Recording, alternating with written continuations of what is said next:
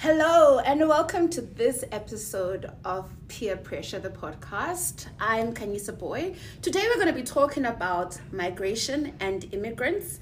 Um, it's currently a hot topic. Um, so let's start with definitions, right? Firstly, migration is the movement of people from one place to another. So, for example, I'm from the Eastern Cape and I have now moved to Johannesburg. So I'm a migrant for all intents and purposes.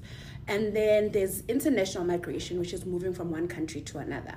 So people who leave their countries are, called, are said to be emigrating, and people who moved into other countries are called, are called immigrants. The movement of people into a country itself is called immigration. Just so there's no confusion. Thank right? you. Mm. Very important. um, and so in South Africa, um, there's estimates flying, flying all over the show, but according to Statistics South Africa in 2011, um, 6.2 million foreigners live in South Africa, and the organization says that there's an estimated 1.2 to 1.5 million undocumented um, immigrants in South Africa. In contrast to popular perception, immigration is not associated with reduction of employment rate of the native born uh, population of South Africa. And some groups of immigrants are likely to increase employment opportunities for native born. In part, um, high employment rate of immigrants um, raises the income per capita for South Africa. In addition, immigrants have a positive impact on the government's fiscal balance, mostly because they tend to pay more taxes. Who Hmm. knew? Policies focus on immigrants, um, immigrant integration, and fighting discrimination would further enhance the economic contributions of immigrants in South Africa. This is not me saying it. It's a research paper that speaks to immigrants contribute considerably to the South African economy. If you're looking for it, you can go to ResearchGate guys like on from the onset i was blown away by this because i was like eh, but i thought the general concept was that we're taking we immigrants are taking. So before we even jump in i can see people's eyes are wide open here. We're joined by mafuko pomane um, and mafuko's work is understanding the experiences and stories of women immigrants and collaborating with relevant stakeholders to safeguard the dignity and right to health of women immigrants in South Africa. Now, the goals for this work is to influence policies, structures, and attitudes.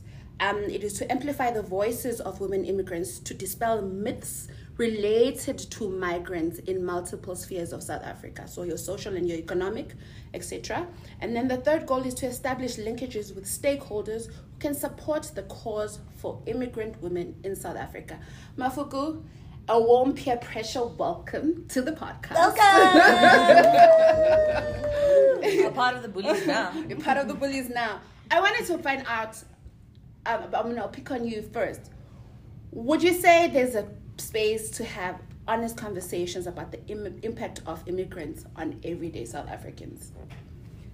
Gosh, um, there, there's definitely a space and there's definitely a need. Listen, um, immigration, migration, we cannot get rid of it. Right. It is the way of the world, globally, from Cape to Cairo and otherwise, right? Yes. And so, women, um, when you talk about a woman, you talk about a child as well, right? That's how I like to view women, right?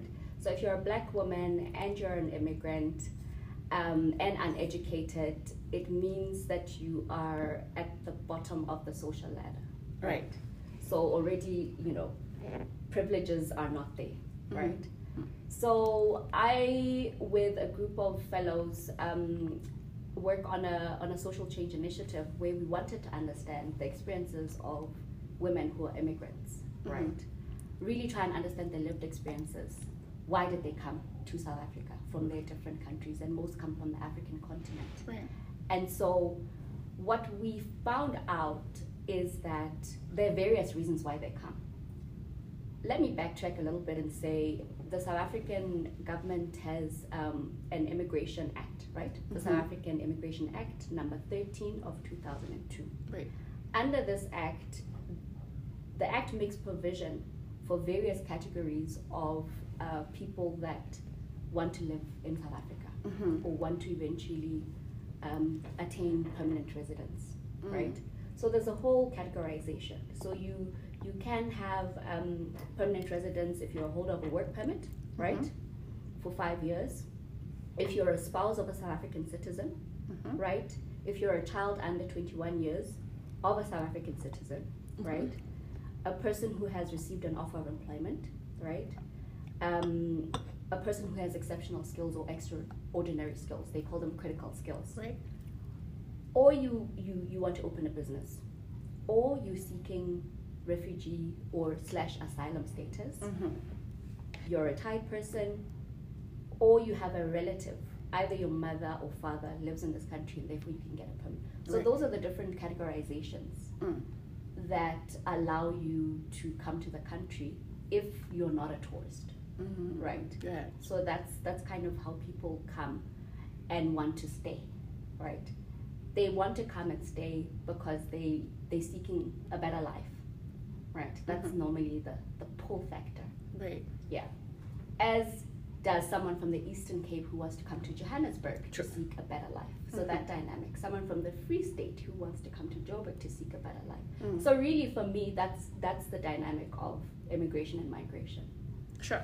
Uh, so I'm gonna I'm gonna pose this to you, Aziza. Do you think that like when we talk about foreign nationals and we're talking about immigrants, we're talking about the same racial group? I don't think so. Like, I feel like people forget that the people that are owning, have ownership of our country, are also the immigrants and foreigners, but those people are invisible Right. to your regular South African. Mm. The regular South African sees competition from the black um, people, the black migrants, Right. not from the ones that are invisible to you in your class or Mhm. your area. Right. So that's why this whole xenophobia thing is leaning t- for me towards Afrophobia Right. because there's definite racism in that. Mm. There's clarity of racism in that. Right. Mm. Go on. I mean, I, I, I, I, I couldn't agree more because, I mean, I worked in, in Cape Town for a really long time, and there was a lot of immigrants from Belgium, from France, Mhm. from other European Uh-huh. countries, and no one seems to have anything to say around those people coming to our country and taking up our jobs because that does happen. Mhm. But I mean, I think, I think the the the the energy is misplaced in a lot of the xenophobic attacks that we've seen. Right. We've, I mean, just listening to this research paper of how Im- how immigration helps South Africa and Mm. helps countries in many ways. I've always thought of it as being just that, right? Right. People move for to have a better life, undoubtedly. However, I just am coming to this realization that this is how oppression works. You have the white male in at the head of the social strata, Uh-huh. then the white female, and then the black male, and the and how that just moves down in oppression status. You know, Right. eventually coming down to the migrant woman, um, uh, the black migrant woman, Mm. and that oppression in itself is just an example of how misplaced this anger is Right. the more I try and think about why we've chosen to to label um, foreign nationals as the biggest issue that South Africa is currently facing hmm is just shocking to me. Can we not just talk about corruption instead? Like Yeah. I don't understand. Like I'm not getting I'm not getting where how this has happened. I understand like the the the the, the social or how it happened from uh, the oppressive nature of society. Mm. But I'm struggling to see how we don't have that same level of anger towards the people who are ruling our country, who are taking money from us on a daily basis. Yeah, I, I so for me, I think it's a it's also a big language issue. Mm. I know that your French and Greek and and people are called immigrants, um, experts, you know, and then you have people who are black and African who are called foreign nationals. Mm. right? It's it's very intentional to say someone is a foreign national because you're literally saying they do not belong here. And I think for me, it's that thing where I was asking the question around why is it so complex to have this conversation because to a very large extent a lot of people think that people from other African countries do not belong here. When we mm. think about when we think about the notion of people contributing, we don't see people from African countries as contributors to our economy. We see them as takers, mm. right? And so I wanted to get into the next level of this, right? Where another paper says the effect of immigration in South Africa includes increased stress on housing, political and social tensions, increased cost, overcrowding, transmission of disease, disease, and marginalization of immigrants in low status and low paid jobs. Now, guys, at some point, what was the president of the Red Party doing? Going to some restaurant to do what? Wow. So I wanted, I, I think I'm gonna pull, uh, pull you in for a little bit because um, when we speak about, people speak about um, townships being the hub of where immigrants i'm going to intentionally use the word immigrants and not necessarily foreign nationals because everybody who has immigrated is an immigrant. Um, everybody so the experience of living in the township what are the stories that people are telling in the township about immigrants? Yo, like you know, like I like, like I said earlier, this is a very difficult uh, topic for me mm, it is because living in a township, I also see a lot of spaza shops that are owned by uh, immigrants. hmm But I also look back and say that spaza shop before this foreign national came in, it was closed. mm, It wasn't working. mm, So it means the South African who owned it, who started it, wasn't winning with the business. right And I know this, these people are paying rent Mhm. to whoever the owner is, and they're doing well. We know how uh, a lot of people in the township buy from them because they can't afford to go to the mall in town. Mhm. So these are and, and they buy your your your your simple food stuff, your bread and milk and your everyday uh, stuff. yeah And we also know uh, how a lot of people in our townships are, are unemployed. mm, And now, when you look at when there is issues around, uh, we wake up one morning we're thinking there's something wrong with these uh, immigrants or foreign nationals, as we want to call them in, our, Mhm. in, in townships. The first target becomes them. of course And a lot of times, for me, even when there are genuine issues around what is happening, then criminals come in. Ah. And you sit in a meeting and people are saying, but these are the issues that we are facing with these people. The first thing that happens is they will ban, they will want to loot, uh, and all that. Now, it, it turns out to be something else. right So for me, uh, it's, it's always difficult. But also, I'm also looking at the people who use our, for example, health health health services. Mm, if you go to a clinic in a township, you are most likely to queue, uh, have very long queues, and people are saying, within us, you know, in these queues, there's immigrants, Mm. and we are competing for everything that we have in this uh, in our community with these people, and that is very bad. But people don't understand. People don't even care about who's documented, who's not documented. Mm. It's it, when it comes to competition around services and everything, people don't look at that. And something I think must be done. I don't know if it's education or we should just go back and say who's to blame. If Right. people can come into a country undocumented, who's to blame? Right. I wanted to come to Mafuka and say, what, is the, what are the experiences of immigrant women when it comes to this narrative around the stress on the economy, the stress on the health system, and, and, and also really because for the most part, these women are generally low income earning.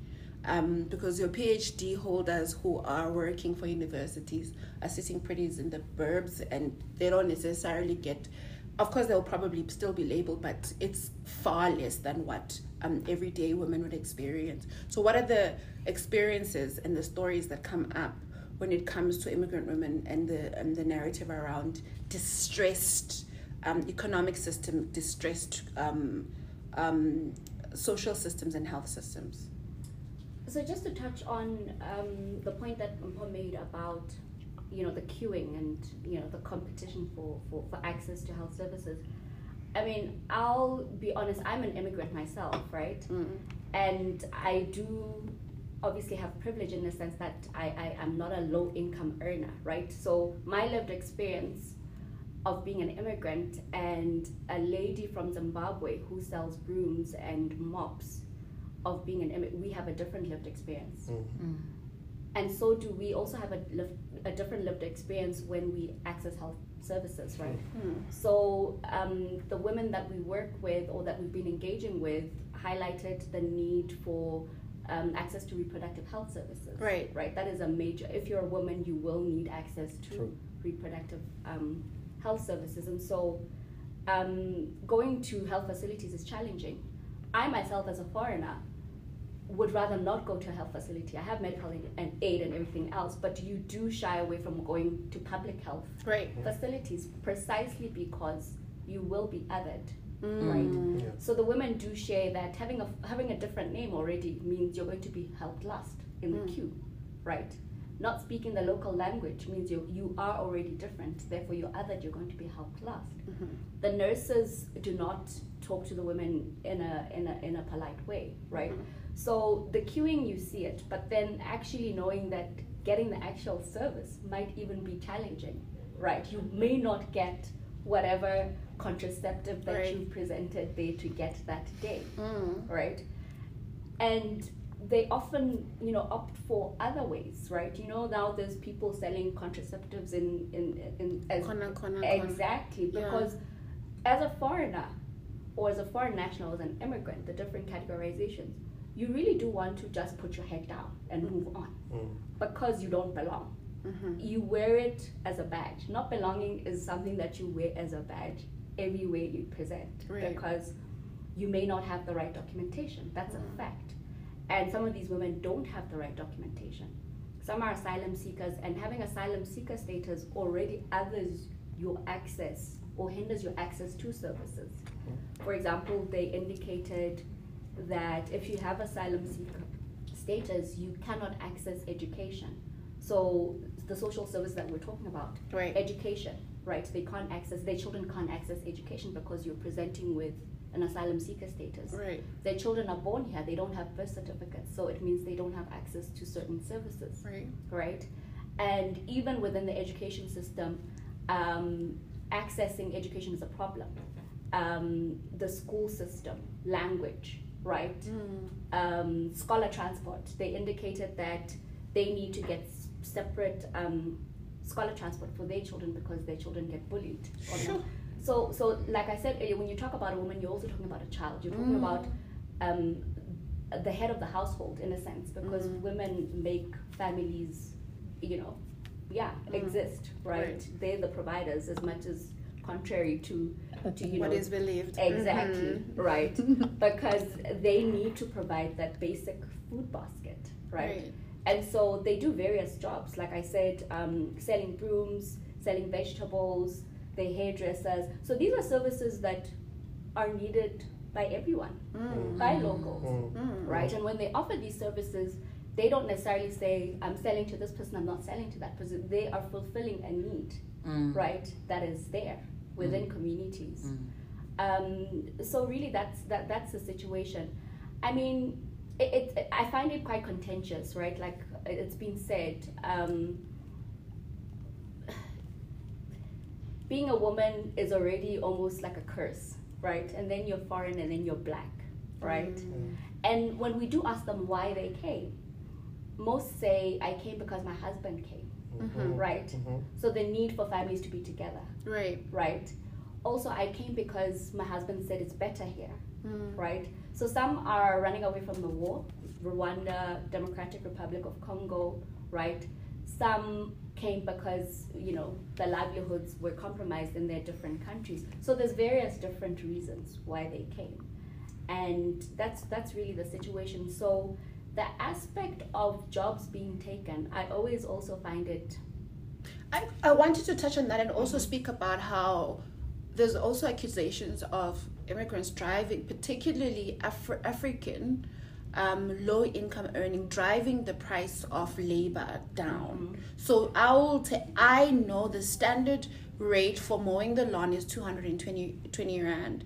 And then you've got someone who's an immigrant, documented, possibly undocumented, Yeah. because that's where um, a lot of taking advantage happens. We'll take a hundred rand for it. So now we're at a tug of war where the war, the um, a lawn needs to be mowed, and I need bread, and you need bread. You're willing to take a hundred rands. I know the standard price is two hundred and twenty, and my experience is that you will take that job, and you will leave me with nothing right? Mm. And i think it really is important for, for us to actually have those conversations even with the hairdressing right? I mean i know like south african girls will braid that hair for like 700 800 bucks and you've got a lady from zim who'll be like girl give me three 350 and be good. Mm-hmm. Mm. It's like no you can't what do you huh? Yeah. the amount of labor price is 700 rand. If that means people are coming to you you need the money. You know that you're not trying to take anything from me you just know that you need the money. But at, at a at a level where we're both kind of grappling with stuff and struggling for food for all intents and purposes i'm already seeing you guti the enemy of progress here mm. is you. Mm. And i think it's critical for us to have those re- because i think systemically that's how the system preys on people to say yambo this one's taking 350 Yeah. Kanti the price is 700 rands mm. i wanted to pull ivana in on in terms of is it a real life story do you think it's a real life story that people who are not south african are, are pulling the health system to its knees in terms of the amount of services that, that, that, that they need and the numbers. I mean, we're talking about 1.2 to 1.5 undocumented immigrants in South Africa. These people do need the health service and they mm. do go. So, do you, how do we, what's the, what do you see? What are you thinking when we think about the health system? Already has always been going through the most, if it, if it the truth. Yeah. Um, but like, do you see the impact? Do you see a real lived experience of impact, in, outside of being othered on the health system? So I think this is a diff- difficult one for me particularly because I, I view it as a human rights issue. Right. If you need healthcare, you need healthcare. I don't care where you're from. I don't care who you are. I don't Right. care what gender you are. I don't care what race you are. If mm-hmm. you need healthcare, and that's the bottom line. Mm. Where I see the problem is when government starts restricting those social um, protections, mm-hmm. not only for the people in the country, but those who are not a part of undocumented, documented migrants, foreign nationals, whatever you choose to call it. I just think ultimately the, the, the number one issue here is that government is restricting its access of social services in general. And that is what's causing breaking point. Right. And now we are looking for people to blame. And so so the root cause and we often don't talk about the root causes of these of uh, of these small um, well you can't actually call it small anymore because xenophobia is so large and so entrenched in our in our minds at this point but we often look for people to blame who, who we can wrangle. Mm. Exactly. and where we can use mm. our oppressive natures on mm. and that we can and we're like okay you guys don't have any rights the same rights that we have. Right. so we can actually just blame you. In the meantime what we should be focusing on is why is government reducing its spending on public services why is this happening that is what we need to be hmm. protesting that is where we need to be running around in the streets wrangling politicians to try and understand why this is happening i don't like i don't understand like right. So you're saying it's no. no Where you see it, it's Yes. already dust. the blowing Yes. started at the top. and I, I mean what are, what are we going to do are we going to chase people outside of the country and still sit with the same problem Uh, it's it's starting to look like it. You know. Aziza, talk to me. I mean, speaking of government, that's actually an interesting one. We have systems failures, Yes. but I mean, why are we blaming the exploited and not the exploiter? Yes. I mean, that whole narrative needs to switch. Yes, this Um, us and them. This exactly. I mean, already in South Africa with our provincial healthcare facilities, if you're from Limpopo and you come to Gauteng's health facility, Limpopo Department of Health must pay for that heart operation of yours. By the way, um, I'm not sure how it works with different countries, but with different provinces, that's how it works. oh, wow, I didn't know Because they would say, "Oh, Limpopo Department of Health owes Gauteng Department of Health million, million this," and I'm like, "For what? For the people from there." So already that migrant situation is already happening within provinces. Right. Um, yeah, because of the budget allocations for Gauteng are for this population, Right. for this population, and then already there's that issue. But like Ivana said, it's a human rights issue, and your right to health is important. Fundamentally. So already the health system, I think, is already on its knees without that element of helping um, foreign foreigners, so so to speak, immigrants. Is that the word we're using? I'm, I'm, I'm choosing immigrants because I feel like foreigners is intentionally politically towards black people, right? And so I, I so I am glad we're moving in this direction because what I wanted to bring to the fore is the movement called Operation Dudula. Awa. Um, your discomfort is welcome here. I just realized I when you thoughts. it's definitely there because when you spoke about the article, Yes. I realized, but the facts are in contradiction with the opinions and the feelings. Fully. And that operation is working on people's opinions and, And feelings, feelings. and driving that narrative as facts. fully so so i really wanted to touch on that so operation Dudula is is uh, argues that the presence of immigrants undocumented or documented is the significant cause of the country's deterioration. We already know who they're talking about. We already know who they're talking about. And i think this this is where the uncomfortable conversations lie right? You know like south african men will be like yeah no they're taking our women right? How come nobody's taking the foreign women? No i need to know i need someone to lend me a hand here. Because you know like there's outside of bu- the, the narrative around buildings. I mean if buildings are not maintained and there's no proper um structures to maintain buildings. They will debilitate. And it's not just in areas where there's there's immigrants. There's other areas that are unkept. And it does work like that. I mean if you guys like a, a Gauteng example is Jeppestown. When um white folk decided to move from there because a lot more black people again they left and the building started falling apart. They were not necessarily um, immigrants at the time, but like I need to get to this is like this is my sweet spot. There's there's always this thing when South African men talk about other nationals who are black and from from other African countries talking about. No, they take our women. Yes, this, they don't just take jobs; they take our women.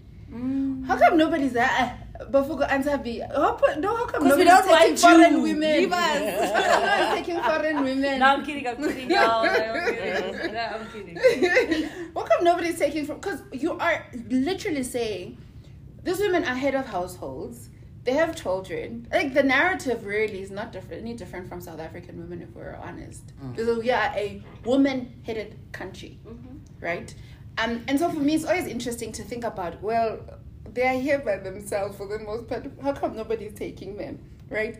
And then secondary to that, which is really a, the conversation we're we're having around the narrative, that's the one who is currently loved for whatever reason.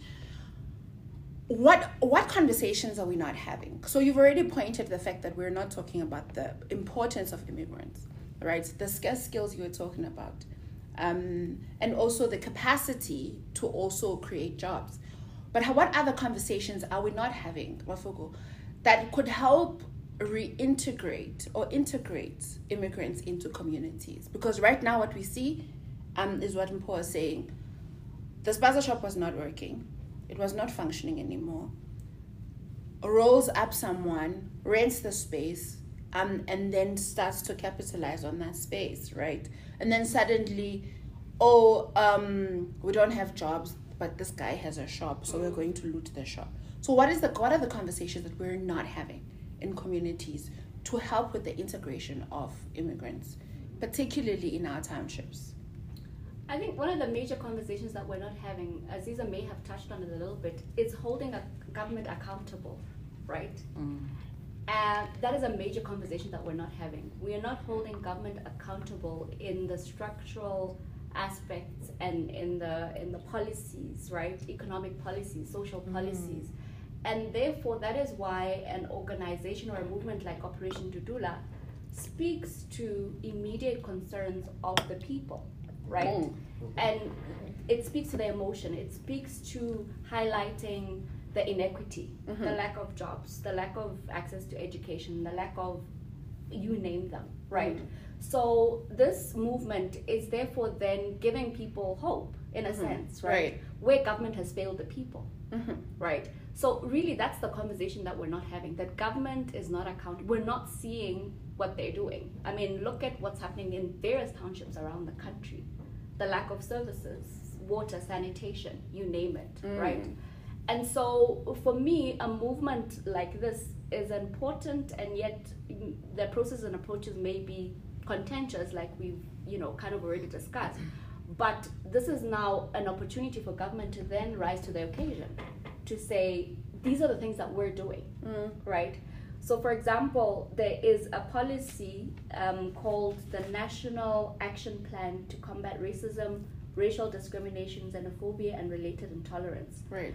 This Okay. action plan is a government plan. It came out of the rise of xenophobic attacks. Right. Right?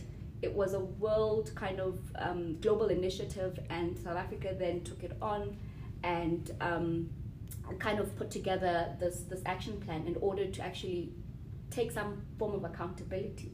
And it addresses racial issues across the board, Right. including xenophobia. And so, what? How far is the implementation of this policy or this plan? You would ask, mm. right? Mm. Who is the custodian of this plan so that we can hold them accountable? So accountability for me is a huge conversation that we need to be having mm. in, in, in addressing some of these things.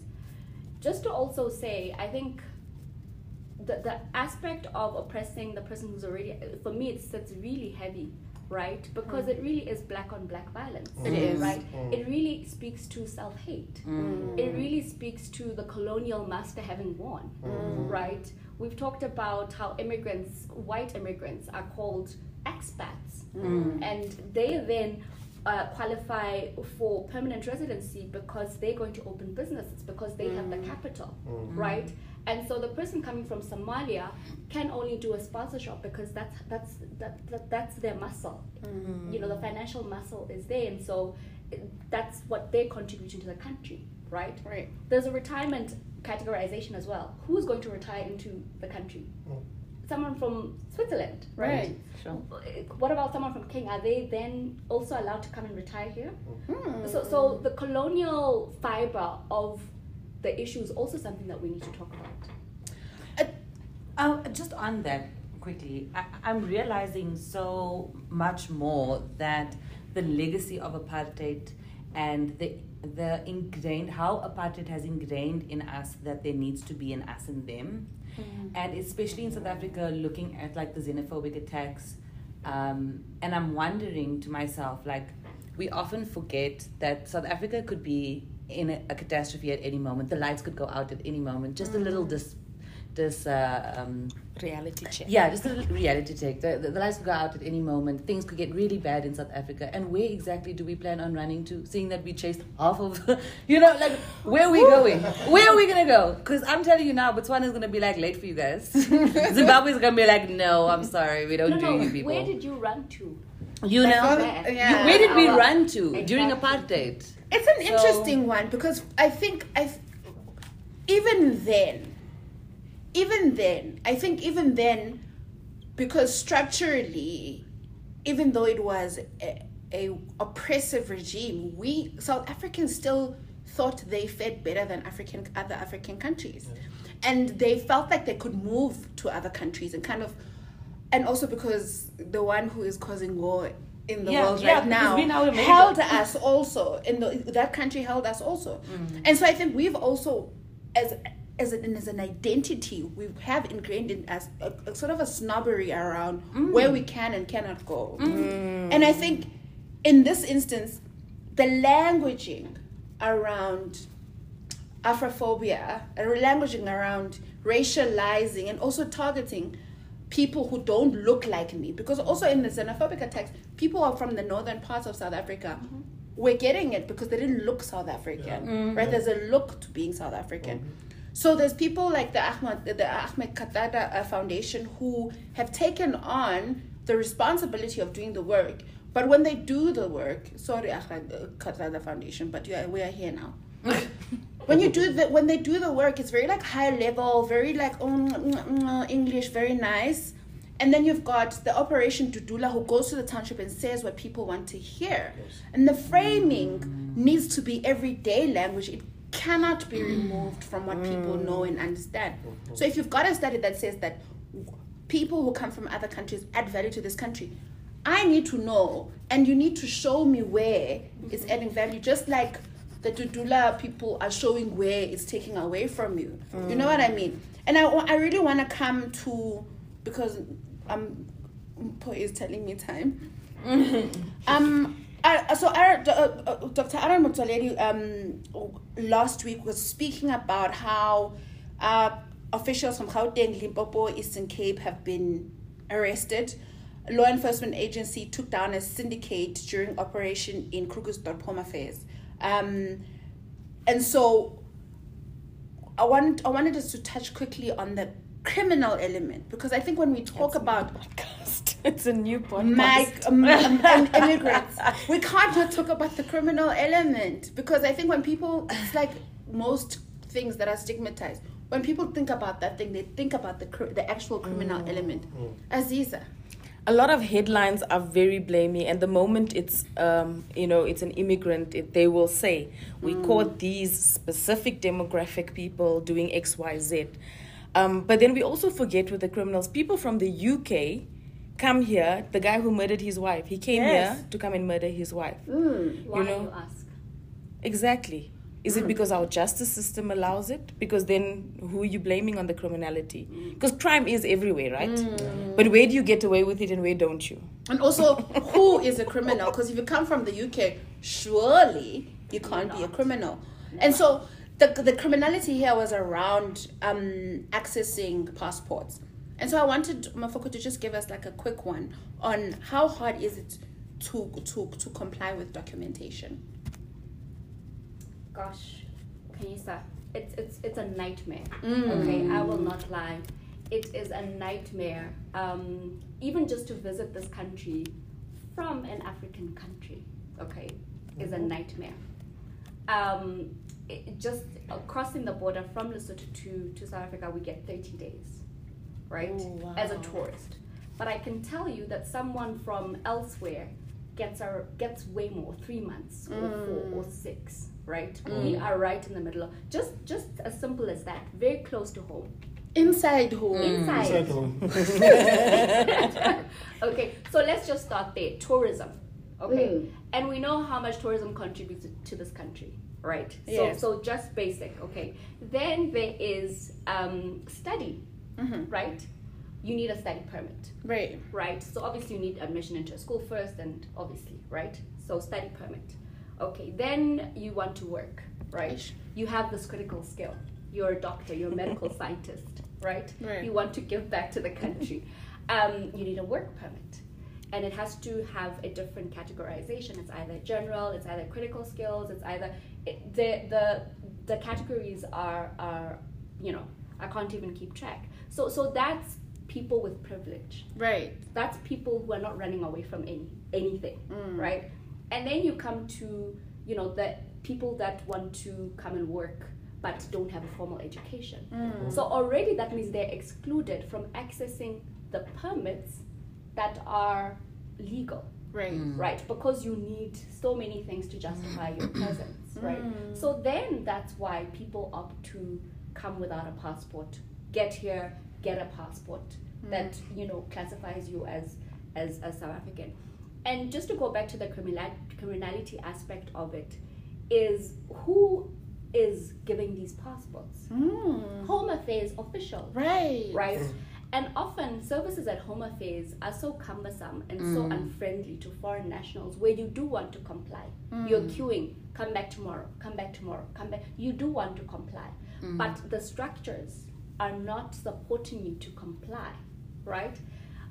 South Africa, the criminality aspect is huge. This country is historically from a violent background. Mm. And so this feeds into the criminal aspect, right? Right. And so violence is something that is so normalized here, Mm. right? And so we need to unpack that and and kind of then say, okay, how much are foreign nationals contributing to the criminal aspects that are so, you know, foregrounded and highlighted? Mm. We're not denying that these, you know, um, you know, acts aren't happening and foreign nationals I don't I would not say are necessarily in the fore, forefront, but the reporting, who owns the media, Right. the okay. sensationalization thereof feeds into the othering, feeds into um, you know contributing to, to x- xenophobia, right? Because if you see, my God, you know Nigerians, again another drug syndicate. What does that? It feeds into the narrative. So there's a perpetual cycle of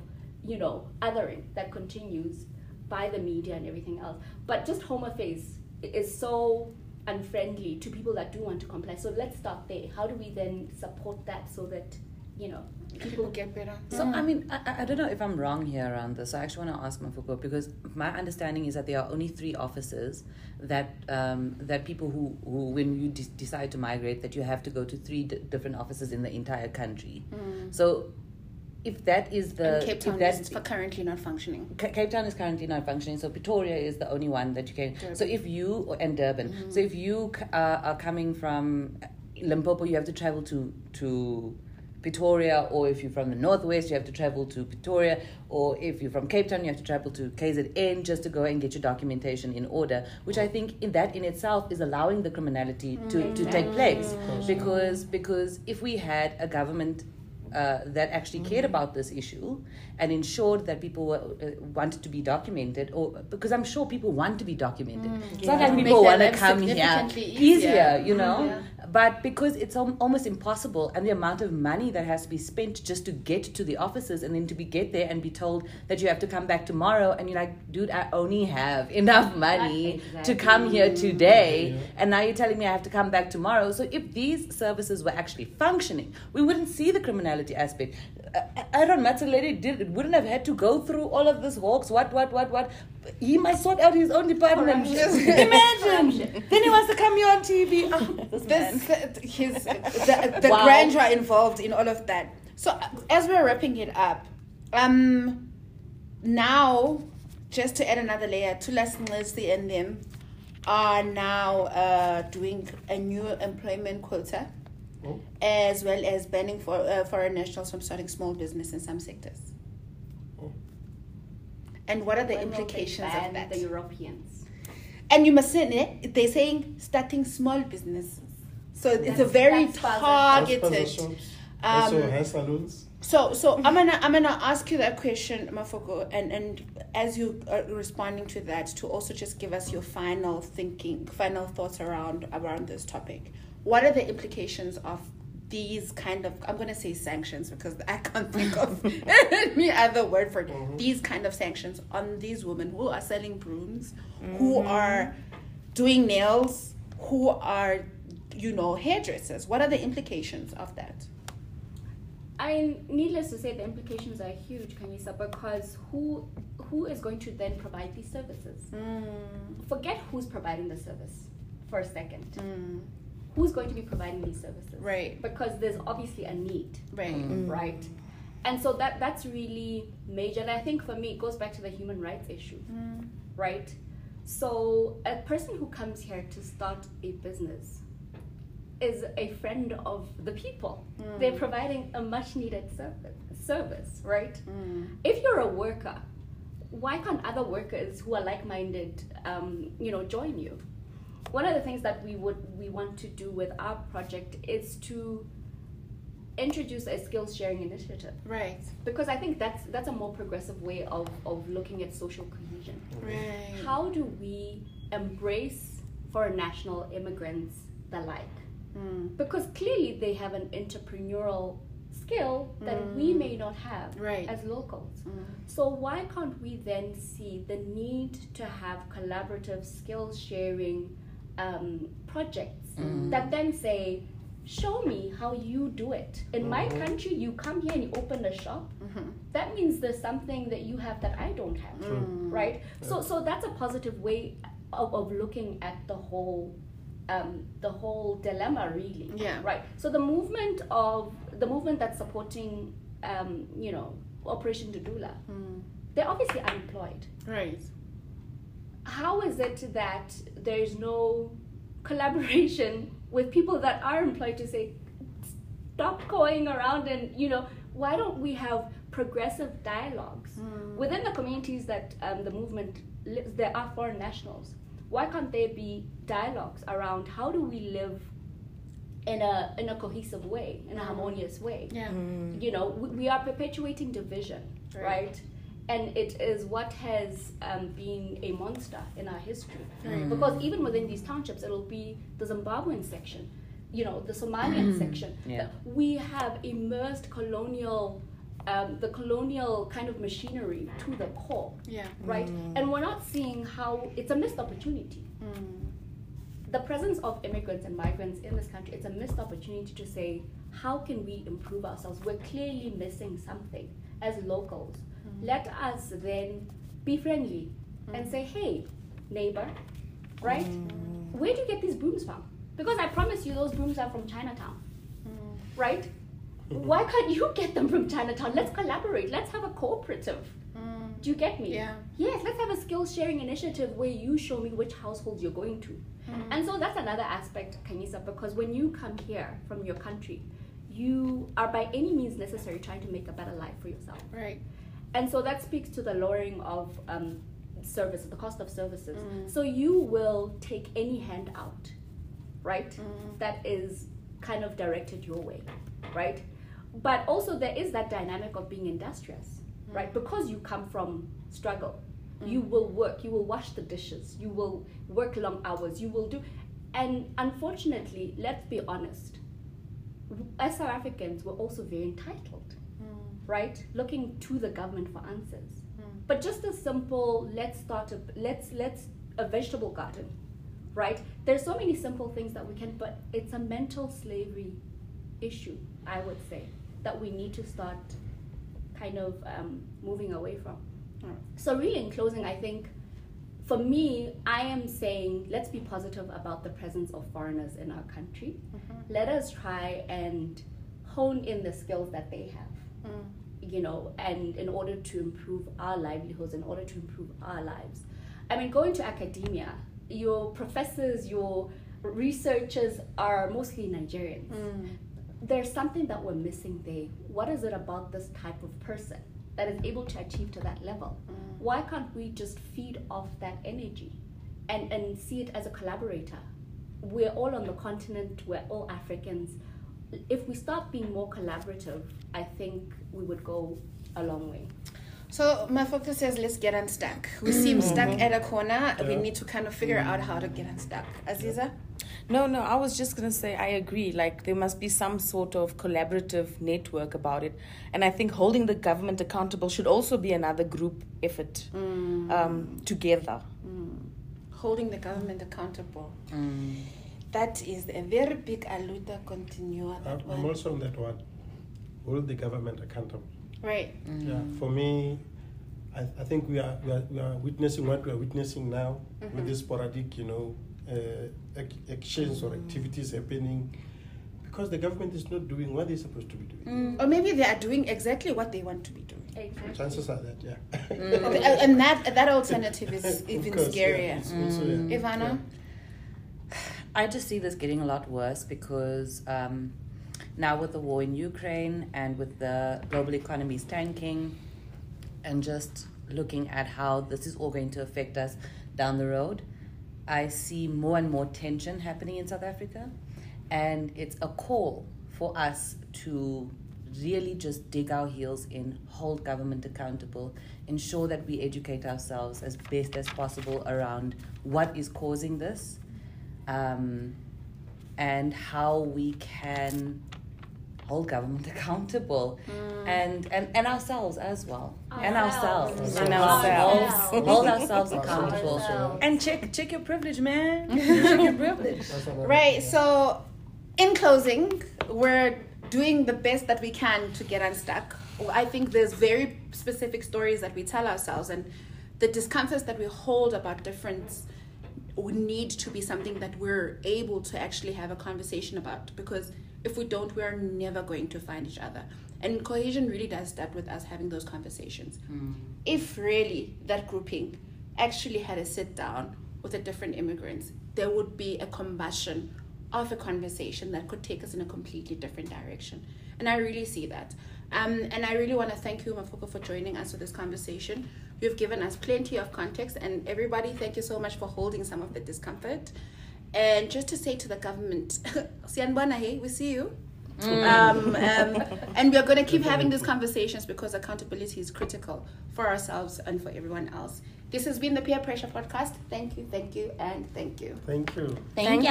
Thank you.